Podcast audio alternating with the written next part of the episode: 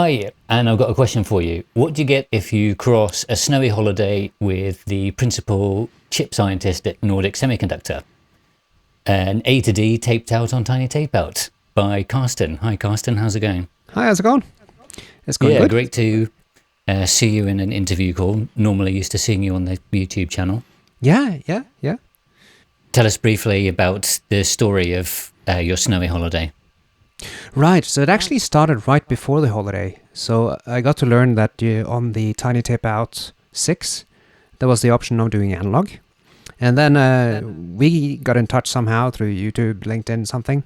And you mentioned if I had any sort of designs ready. And I first thought, mm, no, no, no, that's way too much work. I don't have time for that. But then I had holiday. We have some a concept called winter holiday here in Norway. So I went up to the mountains with my kids and brought my computer and actually had some time to code on my SAR. So this is a design that I had from well, way back when. And actually, I guess last Friday, I was able to complete it and then submit it. And yeah, a really fun story. Yeah. So um, you've already done a video about an hour long, really going into the details of the, the SAR, and it's a fascinating watch. And there's a, a paper as well. So if you're interested to find out all the gory details, then check out the video, which I'll link above somewhere. Um, and on this video, I wanted to more kind of get to know you a bit as a, a person and ask you some difficult questions. Good. so I hope you're ready. um, and yeah, looking through your uh, CV, which you posted online, um, it's amazing to be talking to the principal IC scientist for All Nordic right. Semi. yeah, Well, thank you. yeah, Yeah. And you're you're kind of um, been involved in the NRF51 series analog design and all of that. Yes. So I started in Nordic 15 years ago, right after my Mm. PhD. So I, I usually say it's my first and only real job Mm. uh, is in Nordic Semiconductor. yeah. So uh, most of the time been working on analog design, but then I led the wireless group for uh, about seven years. But then now moved back to a more sort of technical role, where yeah, I have the nice title of being the IC scientist. Yeah, it's a cool job title. um, and for me, it's really interesting because you're very, obviously, very high up in the industry. Um, and you're also really interested in the idea of open source semiconductors. So that's really what I wanted to talk to you about. Um, so, yeah, why open source? So I guess it started. I should also mention that I teach at uh, the Norwegian University of Science and Technology. So I'm there 20%, one day a week, teaching a course on advanced integrated circuits. And that's really because we see from Nordic side that we, we need more analog designers. Um, over time, we need them to be educated, and that's sort of why I've joined in on at NTNU. And when I saw, I think this was 2021 probably, when I discovered the Skywater PDK. And I've been looking for that type of opportunity because I've been working on closed source type of or uh, closed NDA type of PDKs for a long time. But my interest really lies in how do we make analog circuits? How do we simplify that? And that's quite hard when you only work on closed source um, PDKs and also on binary files. So the fact that now there was this open source PDK, there was the Magic tool, which I love the fact that it's text files. There was Xschem, which is also text files. That enabled me to actually port the work that I've already been doing for about 10 years over to Skywater and really get going and sort of go all in. Mm. And um, yeah, I think it's an interesting ride. Yeah. Maybe this is a good point to ask you how the professional tools compare with the open source tools. Yeah. So I'm kind kind of have the opinion that all the professional tools are expensive, very expensive, and they're kind of not that good because they don't have that many users. I mean, Hmm. what we do when we make integrated circuits is quite a specialized skill, which means that the tools are not that great because not that many people use them. So what I like about the open source tools is that, well, of course, they're not as polished as the professional tools, but they're free. And a great thing about them is that you don't have any blockers for innovation. So anybody can add anything to the simulation tools or to Magic or whatever. So when it comes to comparison between open source and professional tools, I don't necessarily think it's sort of a direct comparison. So if you Mm. compare uh, Magic to to uh, Virtuoso, Layout XL, or that type of, uh, I guess, the normal standard, then of course Layout XL is better. It has more features. It has schematic driven layout. It has a lot of those sort of um, features to simplify the day, but you can still do the work in Magic, and that's cool. Hmm. One day we'll get Airwires for Magic and Xschem, and that will be really great. Yeah, or we go the uh, finally maybe get the automatic analog layout to work Mhm. after yeah. I don't know 30 40 years of trying. Yeah, yeah. Um, okay. And does Nordic Semiconductor endorse your efforts in open source semiconductors, or is it like a completely side part of the of, the, of your equation? So I would say that Nordic endorses my working at NTNU and then working with the open source tools there. Uh, I would say that within Nordic, I know we have multiple employees that use the open source tools, but not really as part of the standard sort of IC development. hmm Of course, the trigger for that is as soon as we can see that we can actually do a part of the job in the open source tools, then I think it will happen because it's free. Hmm. I don't know Yeah, if that answered so- your question, but Yeah, yeah, partially. Um, one of the other questions I had was um, what obstacles do you think there are for open source silicon? So maybe we could just split that into two and say, what obstacles do you think there are for the open source tools within a company like Nordic? So I think there's a couple of things there. First of all, it has to have the PDK that we're actually interested in. So we decide on technology based on usually it's cost.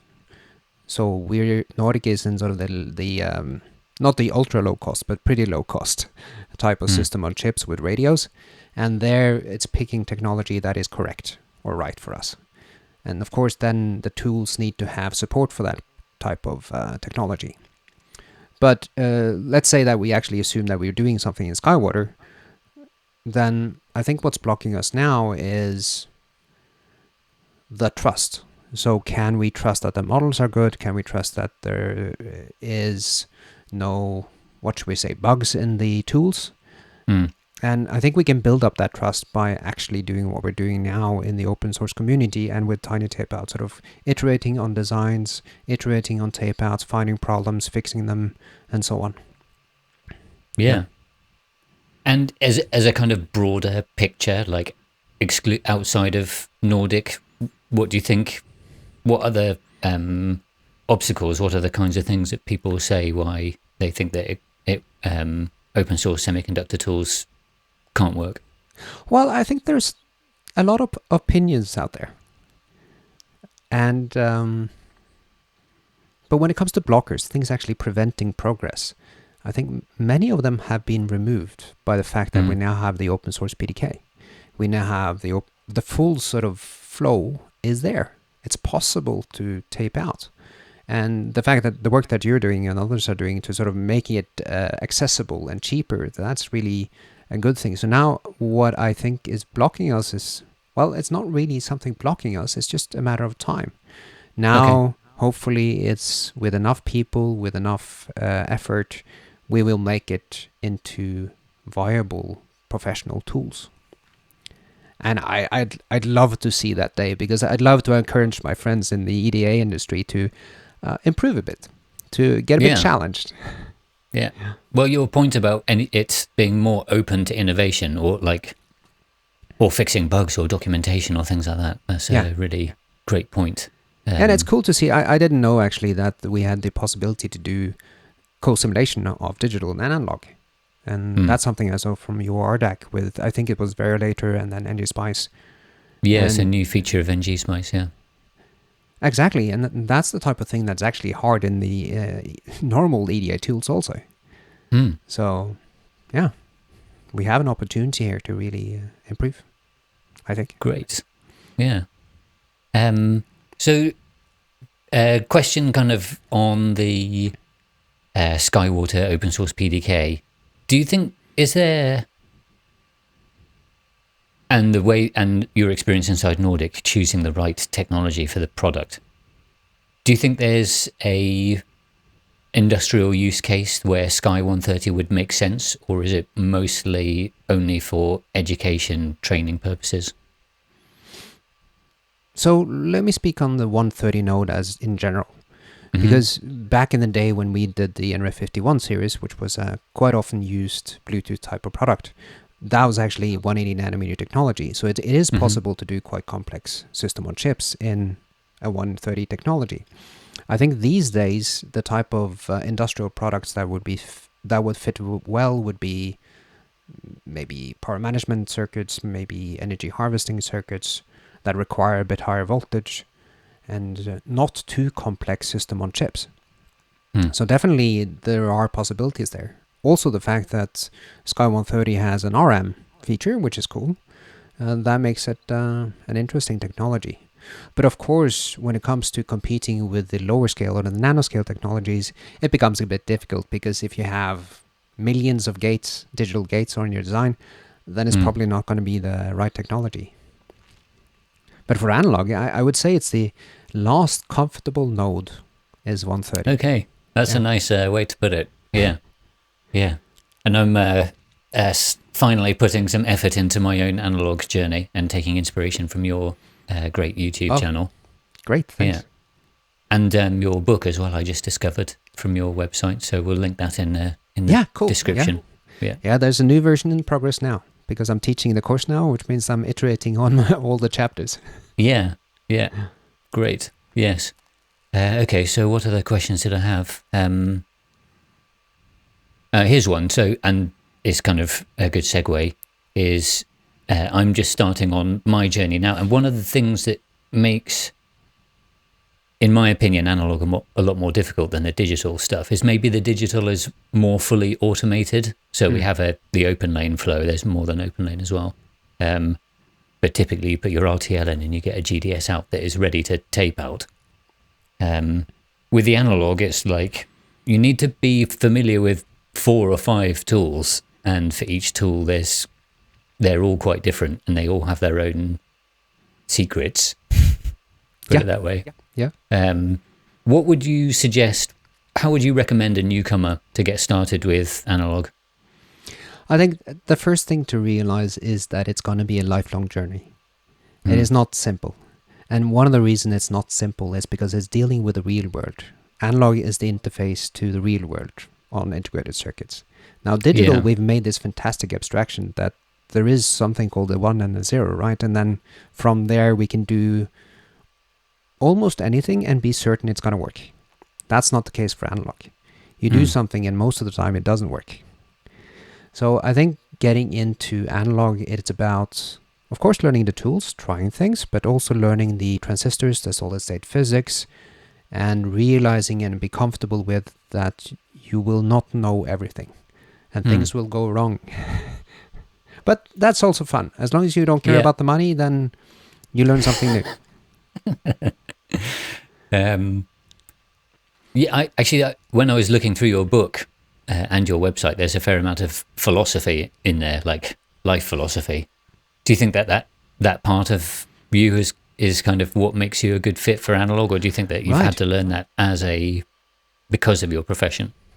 No, I, I actually do believe there is sort of a fundamental difference in personality, at least if you look at the mean analog designer versus the mean Mm. digital designer, or the average digital designer versus the average analog. I think for analog designers, they're more comfortable with not knowing and sort of this uncertainty, and it doesn't really matter that much. All all rules are guidelines for an analog designer. Hmm. While if you sort of put it in a box, I find that digital designers maybe like things to be structured and organized and to know things. And that's Mm. possible in digital design, while it, I don't think it's necessarily possible in analog design. So yeah, I have this philosophy that there is a slight difference in personality, and maybe that's what draws us to the different areas. But of course, this is uh, causal or correlation. It's not necessarily uh, causality. right? causation. Yeah. Yeah, causation. That's the word. I think it's a great point that you make about um, the abstraction, and it's something that is very easy to forget that you're doing as a programmer or as a digital designer. You just take that one and zero concept at, as a like a a real thing. And then it's Yeah. only when you start getting into simulating the transistors that you realize, no. Yeah, and, and every all the work that we do in OpenLane is really to ensure that that assumption is still true. Yeah. And that you can leverage being able to write one line of Verilog that instantiates 10,000 transistors and never even know about it. Exactly. Yeah, and Yeah. and there that's where the hard part about the analog is. I think I, I don't think it's that easy to find those abstractions. You kind of have to deal with the physicality of the thing. Hmm. Know which rule of thumb to use at the right moment. Yeah, and when they don't work anymore. Hmm. Yeah, when you, when you can stop trusting it. Yeah. Yeah. Yeah. Which does happen. Like, I think you still have these things with the digital side, like metastability, that is Yes. easy to think that is not there until it bites you. And then you have to understand that, yeah, you do Yeah. need to pay attention to some of these kinds of things. But most of the time, you can get away with uh, even making terrible RTL and it still works. Ask me Sure, how I know. yeah. Um, okay, great. So those were most of my questions. We do have a couple of other questions from uh, people I asked who were Yeah. interested to ask you some things.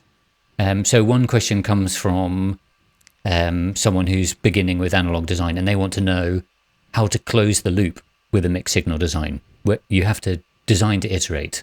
Yes. Um, so, any comments on that? Yeah, so that, I think it's realizing that in analog design, right, you start with the schematics, and then when you're happy with your simulations, you run all the temperature, uh, different temperatures, you run all different voltages, you run all the different transistor corners and resistor corners and capacitor corners.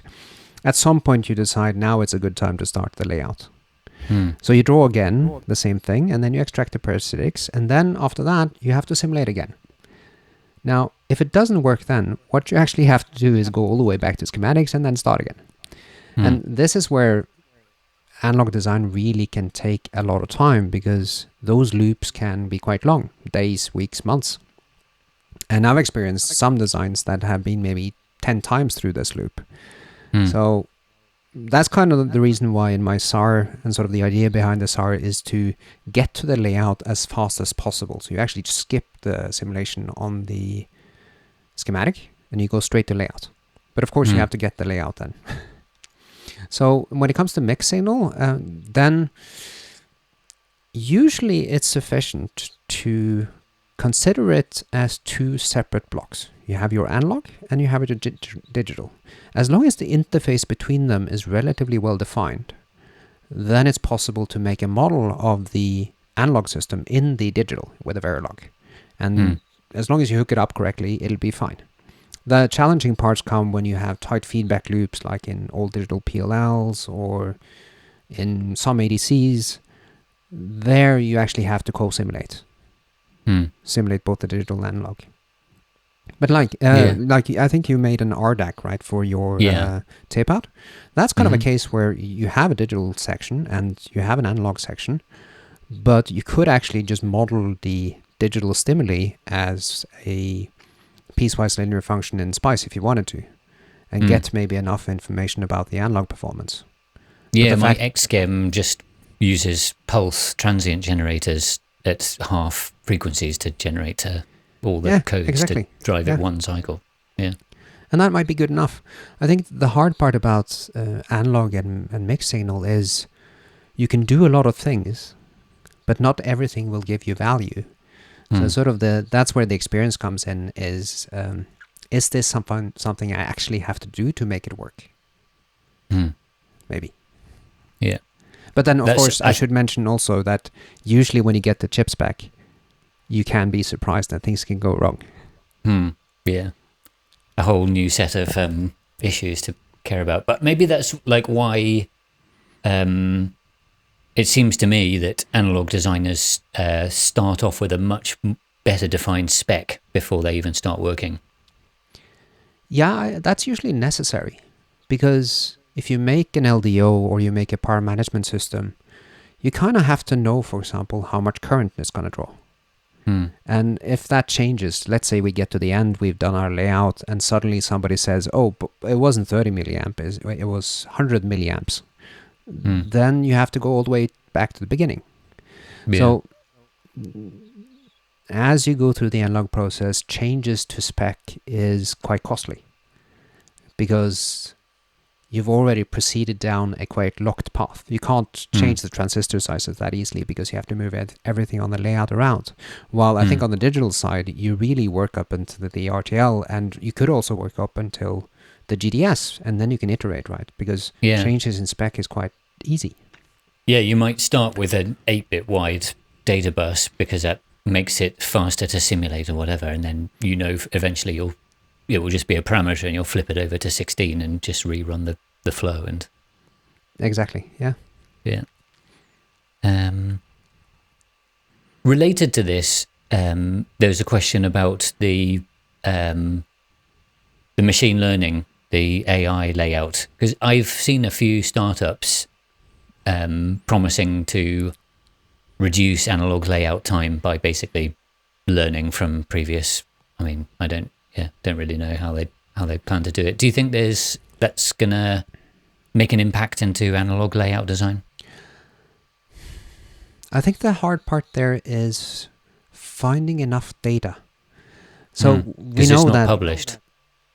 exactly. So I mean, the data for layout will be with with um, companies.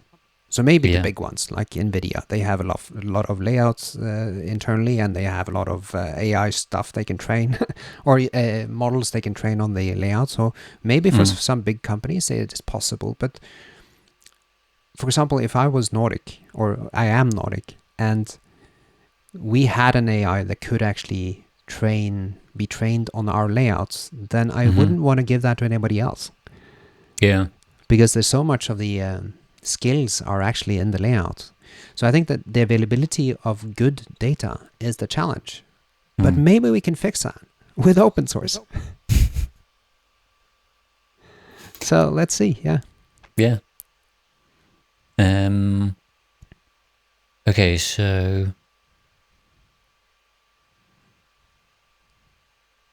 Um, here's a here's a good one. Um, what is there anything that you can do if you don't trust the spice models? Yes. If you don't trust the PDK very much? Yes, there is, and that, that this is something that happens quite often, um, at least in the early days of a process. Hmm. First of all, you have to trust your brain. You have to trust your knowledge about solid state physics, such that if the models or simulations tell you something that you feel is wrong, maybe maybe I'm right. Maybe Hmm. my brain is correct. But quite often, we do trust the models, and then we tape out, and then we get Hmm. the chips back, and we discover, well, something is weird there. Here, Hmm. I've experienced that a couple of times where we actually see behavior that is not covered in the SPICE model. Hmm. And then we basically have to iterate. Because as soon as we understand the physical phenomena for why it goes wrong, we can usually find a fix in the design that sort of prevents prevents it from happening. A good example there is um, there are multiple different types of noise sources, like thermal noise, we have flicker noise, but also in some technologies we are starting to see what's called telegraph noise or burst noise, which is a Hmm. slightly dis- different um, statistical phenomena, but that is not in a standard sort of BSIM 4.7 SPICE model. So there you actually have to know that it's there, that type of noise is there, and you have to put in circuits to alleviate those, those concerns. Even though you wouldn't even see the result of them in the simulation, maybe. Yeah, you're basically simulating blind, but you know that for the real circuit, it's going to be a good thing. Hmm. Well, that's uh, real deep inside knowledge. I guess that's the kind of thing that you build up with years of experience. Yeah, and and it's sort of an exploratory journey. You have Mm. to like the mystery of it. You have to love the fact that things go wrong, and you want to figure Back out to the why. philosophy. Yeah. yeah. I was when I was reading your paper, um, the, the the phrase "state of the art" struck me quite a few times, and it just made me think. It's like, where does that phrase come from? State of the art. We Oh. it's like a technical thing, but in technology, we're often a bit kind of uh, we want to push the art away, and we want to do everything with computers and equations. Yeah, but there's still beauty in electronics. I think Mm. There's Yeah. a beauty in both digital and in analog. Uh, I think for analog, the beauty can be in the schematics, can be in the layout. In the layout, yeah. Yeah, the beauty of digital Yeah. is definitely not in the layout because that's No. just a random mess. But it can be in the architectures, it can be Yeah. in the RTL. Yeah, Um, yeah, that was one of the one of the first people I interviewed about analog layout was Thomas Parry at Spherical Systems, who's doing like satellite stuff, right. and he did a a PLL that looked to me great because it had this kind of fourfold symmetry, and he one of the things he told me was that um, with analog, that if the layout looks good, then that's a good sign. yeah, I agree to that. Hmm. Yeah. So maybe let's uh, end the interview with a couple of um, stories from your uh, experience at the coalface. Tell us some things that went horribly wrong or were Yeah. broken tape outs or wasted millions of dollars. So I won't If take all story, all the stories, but I do No. remember a couple. There's a there's one from very early on in my career, and this was actually not a design that I worked on myself, but we were sitting in the lab. We knew that the ADC inside the chip it had a gainer, but we didn't understand why, and we had tested everything up and down and so on, and in the end we were sort of lost for what to try next. But I remember pushing the PCB, so just pushing the edges of the PCB, Mm. and suddenly I could see the band gap sort of drifting up and down 100 millivolts. And then you just go, wow, why?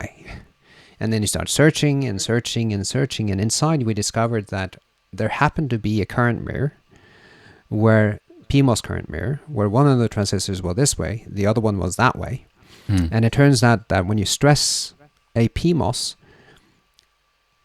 due to something in the solid state physics, the mobility of holes, the uh, majority carrier in PMOS, actually have a different behavior depending on the direction of the stress.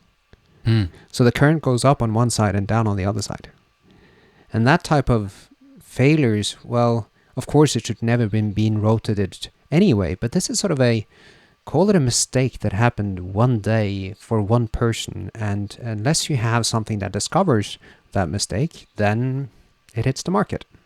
Mm. And that's kind of the thing about analog design when you do it in industry. You have to have sort of layer layers upon layers with safety nets.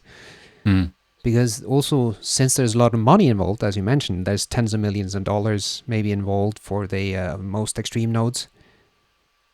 That's a lot of responsibility to put on one person, which means that you kind of can't.